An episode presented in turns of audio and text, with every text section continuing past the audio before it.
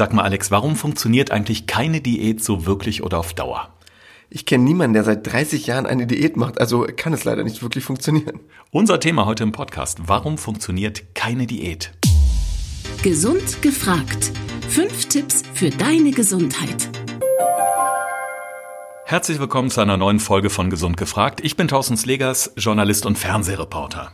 Mein Name ist Alexander Nikolai, ich bin Personal Trainer und Ernährungsexperte. Alex, dieser Spruch gerade, warum oder die Frage, warum funktioniert keine Diät, die ist natürlich sehr provokativ gestellt, aber es ist ja im Grunde was dran. Ja, weil überleg mal, wen in deinem Bekanntenkreis kennst du, der wirklich schon seit Jahren irgendeine Diät machen würde? Die meisten machen sie doch wirklich nur ein, zwei Wochen oder so. Ich habe mal Mitte der neunziger Jahre eine Diät probiert, das war so eine Shake-Diät. Ich habe zwei Mahlzeiten am Tag durch einen Shake ersetzt. Es war ein Pulver mit Milch oder mit Wasser, wobei Wasser ekelhaft war, verrührt. Und davor musste ich immer so eine halbe Stunde vorher so ein paar Presslinge nehmen, dass ich Nährstoffe angeblich kriege. Es hat gut funktioniert. Ich habe das über mehrere Wochen gemacht und tatsächlich fast zwanzig Kilo abgenommen. Aber das war die einzige Diät, zu der ich mich motivieren konnte, weil eine Freundin und Kollegin mitgemacht hat. Ja, das ist ganz oft das Problem bei Diäten, beziehungsweise der einzige Vorteil davon ist ja, dass sie zeitlich begrenzt sind. Das heißt, du hast im Kopf ein Zeitfenster von, okay, vierzehn Tage ziehe ich das jetzt mal durch. Jetzt ist natürlich saisonal bedingt, egal ob man jetzt äh, den Sommer äh, vor der Haustür hat oder sagt, okay, im Winter geht's in die Karibik über Weihnachten, man will ja am Strand auch gut aussehen. Und das ist ja dann immer so der Zeitpunkt, wo dann die äh, Zeitschriften im Ärzte-Wartezimmer voll sind mit der Super-Bikini-Diät oder Sixpack in drei Tagen, keine Ahnung. Ist jetzt übertrieben, du weißt, was ich meine. Und natürlich online die Post abgeht. Und jeder sagt dir, mit dieser Super-Diät garantiert Erfolg. Ähm, Ich werde erschlagen und ganz ehrlich, mir vergeht da oft die Lust, wenn ich auch diese gestellten Körper sehe, weil ich sag mir, das, das kann bei mir nicht funktionieren. Ja, so funktioniert halt leider Werbung, denn ähm, irgendwie muss ich ja jemanden da zu bringen, meine Zeitung zu kaufen, die ich jetzt gerade loswerden will. Wenn da als Überschrift stände, ein halbes Jahr ganz gesund ernähren, dann siehst du irgendwann gut aus, wäre das eine schöne, wahre Überschrift, aber leider keine, die dich motiviert, eine Zeitung zu kaufen. Also grundsätzlich geht es ja zunächst mal bei einer Diät darum, dass wir verzichten, dass wir möglichst äh, natürlich erstmal auf Kalorien verzichten und vielleicht Lebensmittel aus unserem täglichen Speiseplan verbannen, die uns halt daran hindern, äh, die Pfunde auf der Waage zu verlieren.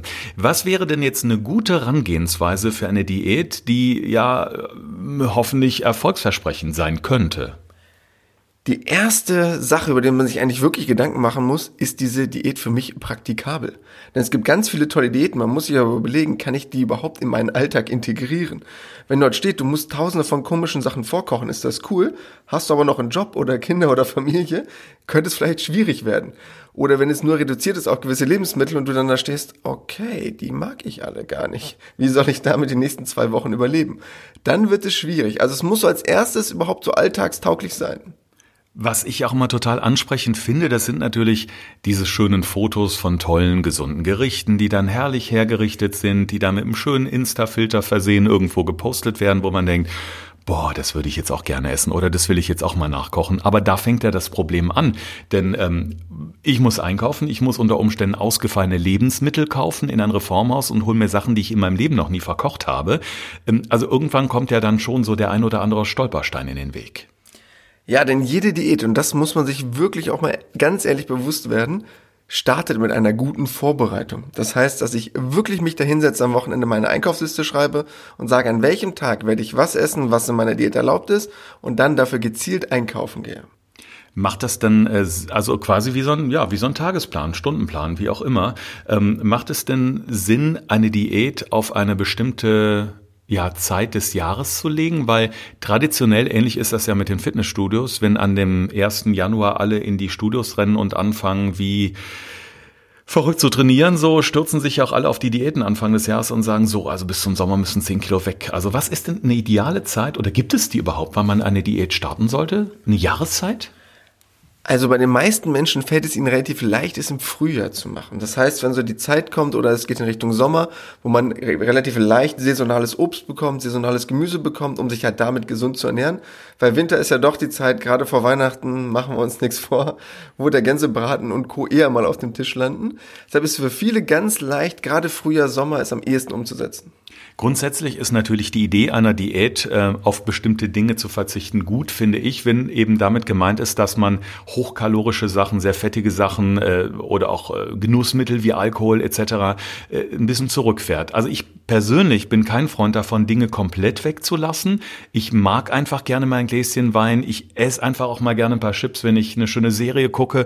Ähm, das gehört für mich dazu. Aber ich versuche es halt so ein bisschen zu reduzieren. Es gelingt mir nicht immer, aber man muss ja nicht die ganze Tüte auf den Tisch stellen. Man kann sich auch ein Schälchen holen und sagt, okay, fünfzig Gramm Fini für heute. Also dieses, dieser Frust, finde ich, der kommt wahnsinnig schnell auf bei so einer Diät. Wie kann man den denn unterbinden? Vielleicht sogar schon im Vorfeld bei der Vorbereitung. Das Entscheidende ist, sich wirklich erstmal eine Diät auszusuchen, die zu einem selber passt. Weil wenn du schon diesen Plan siehst und du kriegst dort schon Angstschweiß, allein bei der Umsetzung von dieser möglichen Idee, dann wird es natürlich schwierig.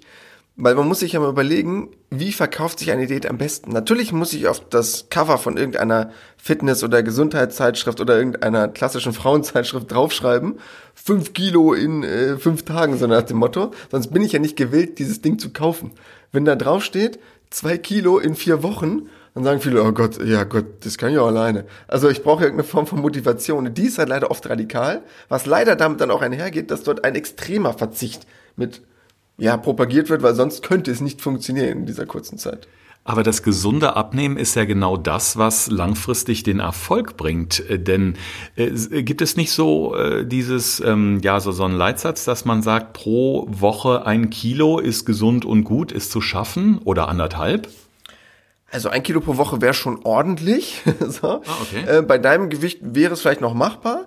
Aber wenn man sich jetzt mal überlegt, so eine klassische Frau, die vielleicht so bei sechzig, siebzig Kilo wiegt und sagt, ich würde gerne so ein paar Kilo verlieren, ähm, sagen wir mal so, so ein halbes Kilo die Woche ist relativ entspannt. Also wenn so ein Monat so zwei Kilo abnimmt, kann man so ganz grob hochrechnen, sind ungefähr fünfzehntausend Kalorien. Bei dreißig Tagen, wenn man das mal durchrechnet, sind das circa fünfhundert Kalorien am Tag im Minus. Und das kann man relativ gut und entspannt umsetzen, ohne eine riesige Heißhungerattacke nach der anderen zu bekommen. Wenn du sagst, man muss erstmal schauen, welche Diät die richtige für einen ist. Also ich, äh, wir können das ja mal an meinem Beispiel äh, nehmen und ich glaube, da finden sich so in den Tagesabläufen doch viele unserer äh, Hörer auch wieder. Ich habe Tage, an denen bin ich unterwegs, da sitze ich viel im Auto, äh, fahre von Hü nach Hott, wie man so schön sagt. Es gibt aber auch Tage, da bin ich im Büro zu Hause, wo meine Frau dann kocht, wo wir gesund zu Hause essen. Unterwegs ist dann auch natürlich mal Junkfood dabei, ganz klar an der Tanke oder im, im Schnellrestaurant. Ähm, wenn ich jetzt so zwei, drei Tage habe in der Woche, wo ich weiß, zu Hause, ausgewogen, Gemüse, alles super, die anderen Tage, hm, naja, so unterwegs, da fängt es ja an mit der Planung, da wird es schon schwierig. Wie könnte ich denn jetzt da rangehen bei einer recht, ja, unplanbaren Woche oder bei einem Tagesablauf, der eigentlich von Tag zu Tag unterschiedlich ist, mir was Sinnvolles zurechtzulegen? Also wie kann ich mich da vorbereiten? Also der erste Punkt wäre natürlich die Auswahl der Diät, weil nehmen wir jetzt mal an, du würdest sagen, ich mache intermittierendes Fasten. So, diese klassische sechzehn acht Geschichte. Könntest du sagen, okay, wo lege ich meinen acht Stunden Zeitraum hin, in den ich essen kann? Dann komme ich gar nicht mehr auf die Idee, irgendeinen Quatsch zu futtern. So, das heißt, das wäre eine Möglichkeit, wo man sagen kann, gut, den Zeitraum kann ich gut überblicken. Das ist jetzt mein Essenszeitraum.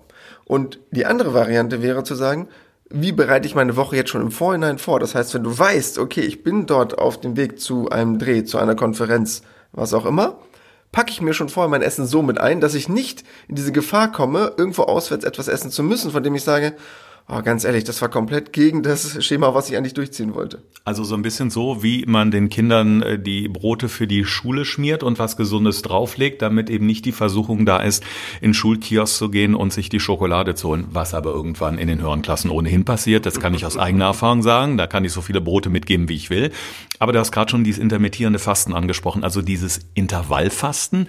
Das habe ich in der Tat auch mal probiert und ich dachte beim ersten Mal, boah, sechzehn Stunden Fasten, acht Stunden, in denen du essen darfst, äh, boah, das ist viel, aber es hat hervorragend funktioniert. Und was ich da so toll fand, und das war eigentlich so die einzige Diätform, die mich wirklich überzeugt hat, oder ja, oder das, wie sagt man, das, das Schema einer Diät, weil ich in der Tat keinen Hunger hatte zwischendurch. Ich habe nicht gehungert, wie es beim klassischen Fasten der Fall ist. Was ich jetzt doof finde, wäre zwei Tage Fasten, fünf Tage normal essen. Ich finde, diese sechzehn zu acht Regelung ist eigentlich genial. Ist das nicht auch schonender für den Körper?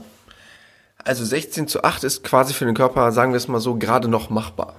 Hängt natürlich auch ein bisschen von deiner Alltagsaktivität ab. Der Vorteil ist natürlich, du brauchst dich nicht großartig riesig umgewöhnen, weil du halt in diesem Zeitfenster trotzdem nicht noch normal ernährst. wirst aber garantiert ein bisschen weniger Quatsch essen, weil halt einfach der Zeitraum ein bisschen begrenzter ist.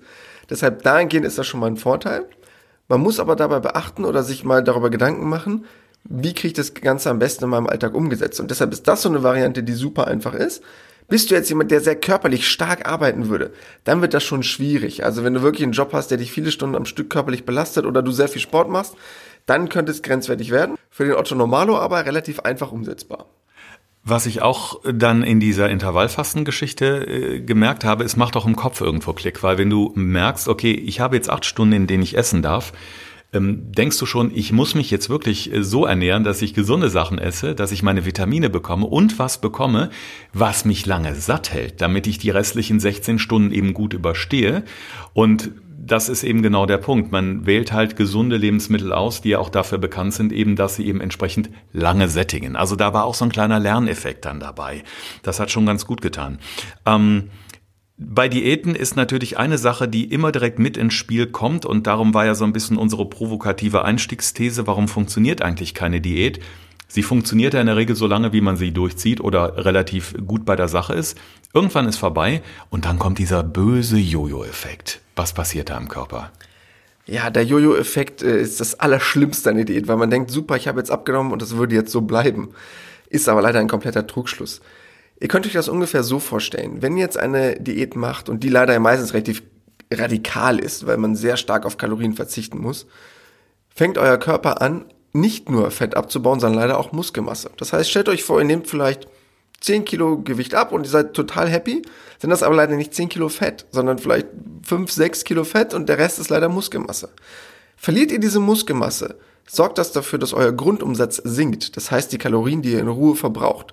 So werden vielleicht aus zweitausend Kalorien nur noch eintausendachthundert. Heißt, jeden Tag verbrennt ihr zweihundert Kalorien weniger.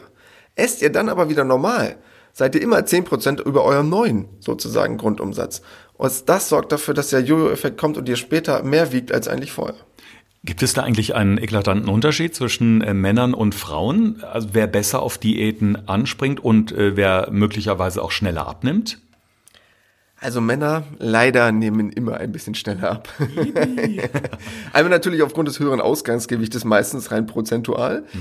Und weil Männer halt oft auch einen höheren Grundumsatz haben, aufgrund des mehr an Muskulatur, was sie haben. Das heißt, der höhere Grundumsatz ist erstmal vor der Diät zum Glück im Moment noch da.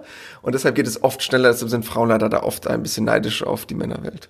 Aber die Muskulatur ist natürlich ganz entscheidend. Ich habe es am eigenen Leib gemerkt. Ich äh, merke schon, ich müsste ganz, ganz dringend wieder ein bisschen mehr Muskulatur aufbauen, weil ähm, die Diät mich schon teilweise körperlich ein bisschen geschwächt hat, zwischenzeitlich. Das war so beim Verzicht, ist es bei mir zumindest so in den ersten Tagen, bleiben wir kurz beim Intervallfasten, ich hatte wahnsinnige Kopfschmerzen, weil ich auch nicht genügend getrunken habe. Aber das ist ja so ein Phänomen, was ganz oft auftritt, diese Kopfschmerzen.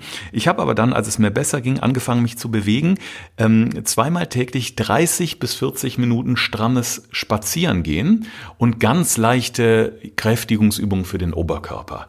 Und das hat sehr gut getan. Und da habe ich gemerkt, irgendwann nach so einer Woche kommt man in so einen Flow, wo das eine ins andere greift und es setzt auf einmal wirklich so ein neues, ja, Wohlgefühl einem Körper und im Kopf natürlich. Perfekt, weil das Entscheidende ist, ich muss irgendeine Form von körperlicher Aktivität zusätzlich haben, dass mein Körper nicht mehr auf die Idee kommt, so viel Muskelmasse zu verlieren. Wenn du dann nicht so stark unterkalorisch bist im Vergleich zu deinem Grundumsatz, plus das Ganze mit sportlicher Aktivität ergänzt, dann bist du auf einem sehr guten Weg, dass es auch keinen Jojo-Effekt gibt. Ich muss jetzt einmal klarstellen, also ich habe hier weder einen Vertrag mit irgendwelchen Shake-Diäten noch Intervallfasten-Anbietern.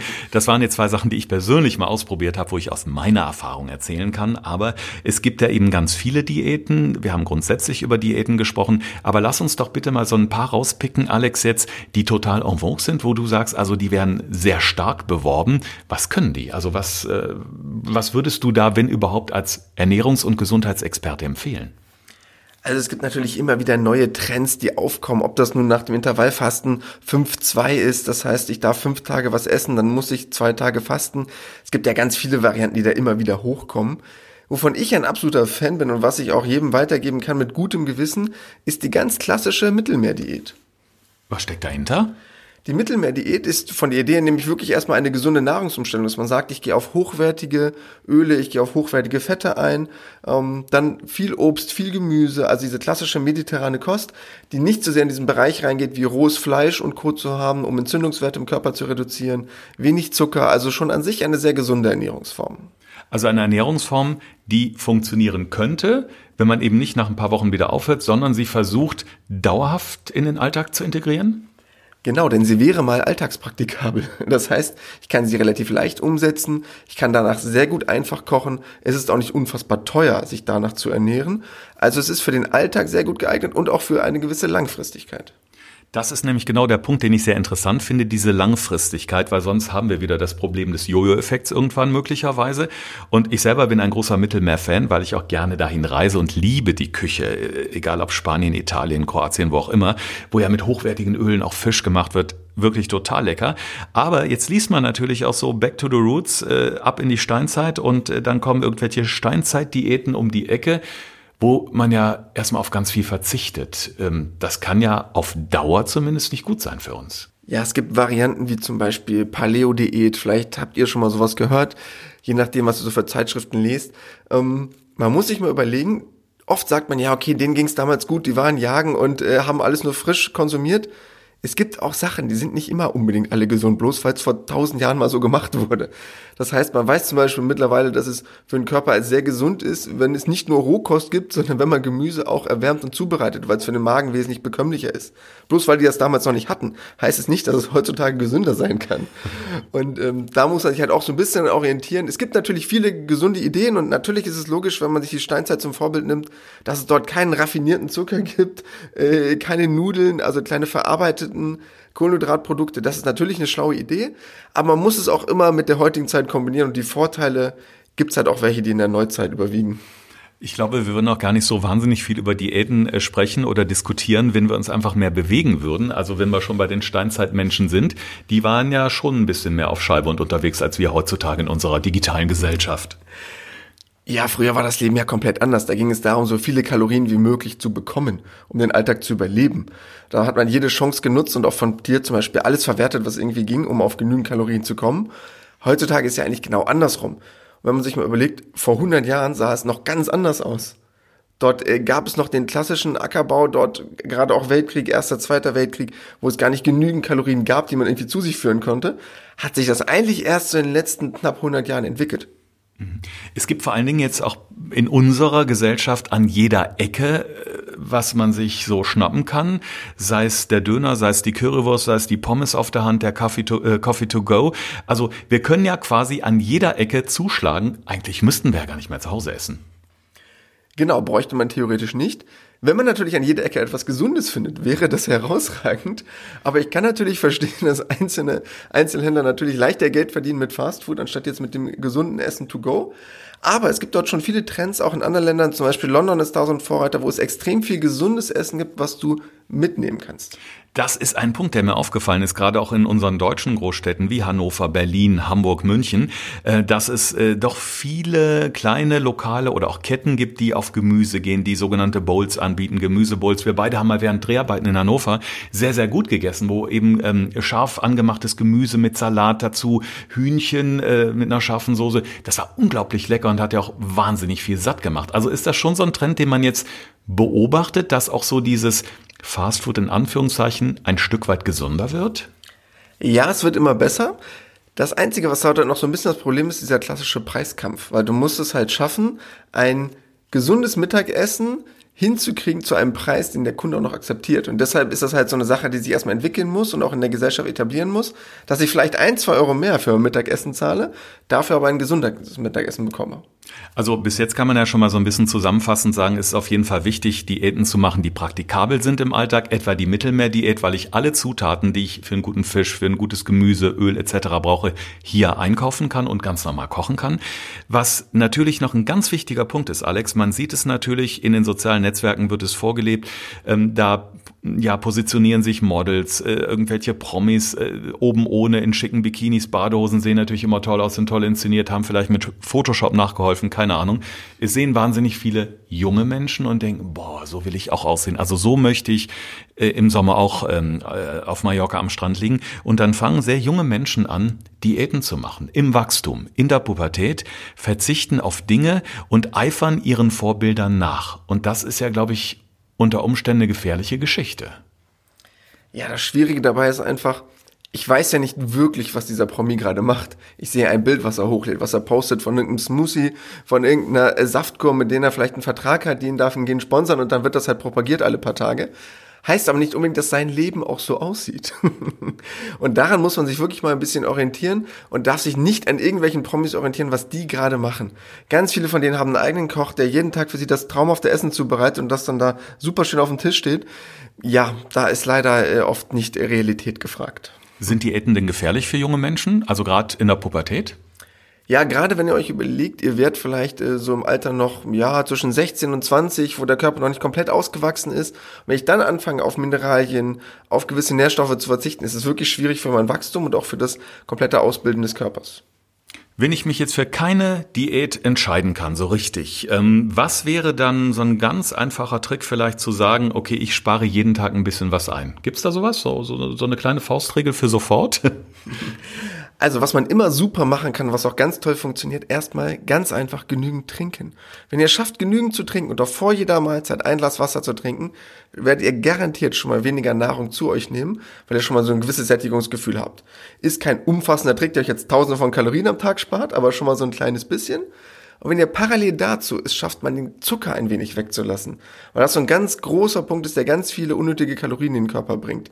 Einmal über Süßigkeiten und über gesüßte Getränke, dann sind wir schon auf dem richtigen Weg. Bei vielen Diäten ist ja das Thema Kosten eben auch, äh, spielt eine große Rolle. Und sicherlich gibt es ja viele Produkte auf dem Markt. Äh, also wenn ich jetzt nochmal zu diversen Shake-Diäten gehe, da gibt es ja verschiedene Hersteller, wo man in den Drogeriemärkten sich eine Dose mit irgendeinem Pulver kauft, was die Wunderwaffe gegen die überflüssigen Pfunde verspricht. Das kostet eine Menge, so eine Dose. Ähm, bringt vielleicht kurzfristig was auf der Waage, langfristig kann ich es nicht beurteilen. Da stellt sich ja auch die Frage, wie qualitativ hochwertig sind diese Sachen, weil ich kann mir vorstellen, ein tolles Mittagessen nach einem mediterranen Rezept ist natürlich viel besser, als wenn ich mir irgendwelches Pulver ins Wasser schmeiße. Ja, bei den meisten Nahrungsergänzungsbereichen muss man leider wirklich sagen, dass sie relativ günstig produziert werden. Das heißt, dass es dann einfach, sorry, leider ein relativ billiges Eiweiß mit ein bisschen Zucker drin und ein paar Kohlenhydraten, was sich dann irgendwie so über den Tag rettet. Das ist okay, wenn man das mal so zwei, drei Tage macht, sollte es aber nicht wirklich sein. Das heißt, wenn ihr jetzt schon sagt, okay, bevor ich einen Quatsch esse und es gibt bei mir überhaupt nichts zu essen, kann man sich immer noch einen hochwertigen Eiweißshake holen, den sich dann zubereiten, der einen dann vielleicht zwei, drei Stunden rettet bis zur nächsten Mahlzeit, bevor man halt auf die Idee kommt, in die Süßigkeiten-Schublade zu greifen. Dann ist das immer noch die bessere Idee, aber nicht unbedingt der Abnehmshake, weil dort viele Sachen drin sind, die man nicht wirklich braucht. Eine Frage, die ich mir schon ganz oft gestellt habe, gerade im Hinblick auf Diäten, kombiniert mit ein bisschen Bewegung, natürlich kein Marathon laufen, aber so ein bisschen konstante tägliche Bewegung. Ähm, Das, das Ding ist ja, das hast du eingangs auch schon mal gesagt, also ist, man verliert ja auch Muskelmasse bei einer Diät, wenn man sich also zu wenig bewegt. Und dann habe ich mal gelesen, ja, ess viel Eiweiß, viel Protein, mach dir einen Shake, damit du eben entgegenwirkst, dass dein Muskeleiweiß irgendwie Schaden nimmt. Stimmt das so? Kann man das so sagen? Also es wäre generell gut, auf genügend Eiweißzufuhr zu achten, weil du dem dann ein bisschen entgegenwirken kannst. Bist du aber zu stark unterkalorisch, also nehmen wir mal an, du verbrauchst am Tag zweitausendfünfhundert Kalorien und du kommst nur auf fünfhundert, sechshundert, siebenhundert, dann war es auch fast egal, ob es Eiweiß war. Ja. Gibt's was, was du als Gesundheitsexperte immer schon mal über Diäten loswerden wolltest, was dich am meisten nervt? Ja, was mich schon immer genervt hat, wenn ich diese ganzen Frauenzeitschriften sehe. Irgendwo in der Ecke ist irgendein Promi, irgendein royales Mitglied von einer Königsfamilie, die gerade super aussieht und traumhaft im Beachbody ist. Dann steht daneben immer irgendeine neue tolle Diät, wie ich fünfundzwanzig Kilo in drei Tagen verliere. Daneben steht dann komischerweise immer noch die Idee von irgendeinem tollen Kuchenrezept, was gerade total en vogue ist. Und darunter ist immer ein Artikel, ich möchte so bleiben, wie ich bin. Wie ich Mehrwert tue für meinen Selbstwert oder was auch immer. Also ganz ehrlich, entweder will ich was ändern oder nicht. Und äh, dann kann ich nicht das Kuchenrezept nehmen, das Abriebrezept packen und den Promi nehmen, ich will so bleiben, wie ich bin, aber so möchte ich gerne aussehen. Er rümpft richtig die Stirn. Schade, dass ihr es jetzt nicht sehen könnt hier. In unserem Podcast geben wir euch immer die fünf Tipps für eure Gesundheit auf den Punkt, die ihr ganz einfach in euren Alltag integrieren könnt. Und auch heute, lieber Alex, hast du uns da wieder was mitgebracht. Nehmt bitte keine Diäten zur Auswahl, die euch ein radikales Ergebnis versprechen, denn das geht leider meistens nach hinten los. Wenn ihr euch eine Diät aussucht, bitte keine, die absolut einseitig ist, die aus fünf oder sechs Lebensmitteln besteht. Das haltet ihr niemals durch und ist auch niemals gesund. Schaut bitte, ob die Diät auch für euren Alltag praktikabel ist. Das heißt, kann ich das Ganze überhaupt umsetzen oder scheitert es schon daran, dass ich dafür einkaufen gehen muss? Wenn ihr abgenommen habt, beachtet bitte den Jojo-Effekt. Was passiert danach mit mir? Bin ich vielleicht schon über meinen Kalorien und habe dann diesen ganz bösen Jojo-Effekt, den ich unbedingt vermeiden wollte? Wenn ihr schon eine Diät macht, dann bitte eine ausgewogene. Mein absoluter Favorit, wie gesagt, die Mittelmeerdiät. Schaut es euch einfach mal an, probiert es aus. Diese fünf Tipps vom Alex gibt es natürlich auch auf unserem Instagram-Feed. Gesund gefragt, fünf Tipps für deine Gesundheit. Und dort werde ich euch auch noch eine kleine Einkaufsliste offenbaren, dass ihr auch dementsprechend vorbereitet seid. Wir freuen uns aufs nächste Mal mit euch in zwei Wochen in einer neuen Folge. Bis dahin bleibt gesund. Gesund gefragt. Fünf Tipps für deine Gesundheit.